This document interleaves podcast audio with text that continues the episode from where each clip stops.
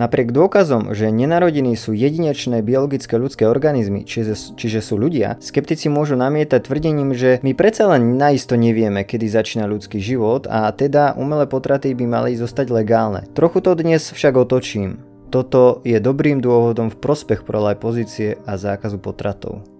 Vítaj v ďalšej časti podcastu Rozumná viera. Ešte predtým, ako začnem, tak e, by som chcel dať do, pozor- do pozornosti moje podcasty venované téme ProLife. Podcast číslo 4 s názvom Brániť život nenarodených neznamená bojovať proti ženám. E, číslo 6 Pro-choice prístup, ktorý sa vyhýba hlavnému problému. A podcast číslo 14 s názvom Sú ženy nútené mať deti? A čo ich právo voľby? Reakcia na niektoré pro-choice argumenty. Takže čo s argumentom, že potraty by mali byť legálne, pretože nikto vlastne presne nevie, že kedy začína nový ľudský život. Samotné tvrdenie vychádza z predpokladu, že to nevieme. Tomu sa chcem venovať však v samostatnej časti. Mojou takou možno prvou reakciou by bolo, že čo také 6-ročné dieťa. Môžeme ho zabiť? Asi všetci by sme sa zhodli, že určite nie, veď je to človek s ľudskou dôstojnosťou. Ale čo potom s tvrdením, že my nevieme, kedy začína ľudský život? Zdá sa teda, že skeptici na jednu stranu tvrdia jednu vec, ale riadia sa druhou. Pripustme však, že skutočne nevieme, kedy nový ľudský život začína. Aj keby to bola pravda, je to argument v prospech života a pro-life, nie v prospech potratov. Prečo?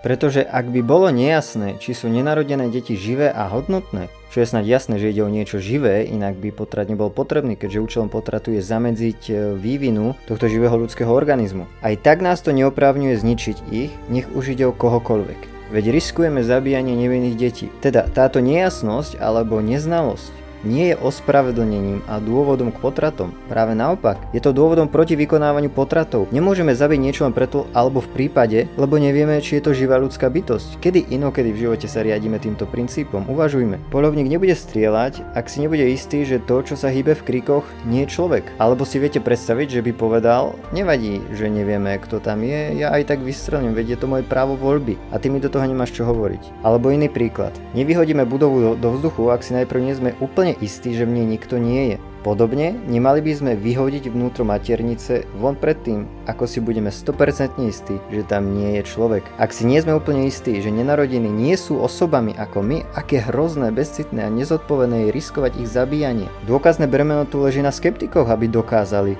že nenarodení nie sú živí, že nie sú biologické ľudia, že nie sú komplexné organizmy, že si nezaslúžia, aby sa s nimi zaobchádzalo rovnako ako s inými ľudskými bytostiami.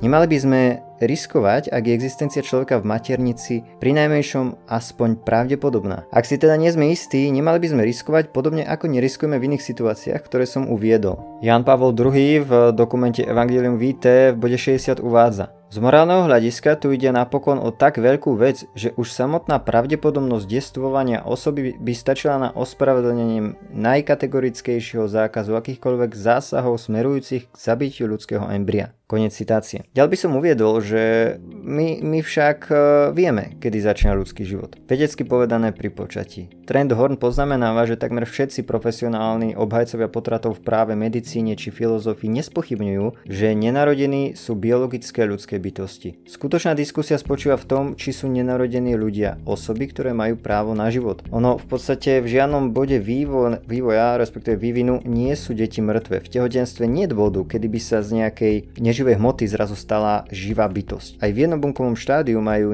nenarodené deti metabolizmus, e, spotrebovajú energiu, udržiavajú bunkové funkcie a, a majú schopnosť rásť. Od momentu počatia ide o niečo živé, čiže je to život a nový život jedinečný. A ak niekto uvažuje, či to je pri počatí, alebo v 4 týždňoch, či v 14 týždňoch a podobne, tak e, moja otázka je, že prečo to nie je potom napríklad v 6 rokoch? Prečo si postavil tú hranicu, tú deliacu čiaru práve tam, kde si ju postavil? Na základe akých údajov? Alebo akých dôvodov? E, ako potom vlastne vieme, že či niekto niekoho niekedy vôbec zabil, keď si takto svojvoľne určujeme tú hranicu? Ale ono vlastne otázka, kedy začína život, možno nie je úplne celkom správna. Len pre preto, že je niečo živé, to neznamená, že to nemôže byť usmrtené. Živé veci zabijame bežne, bez toho by sme asi neprežili. Správna otázka nie je, či sú nenarodení živí, pretože skutočne sú.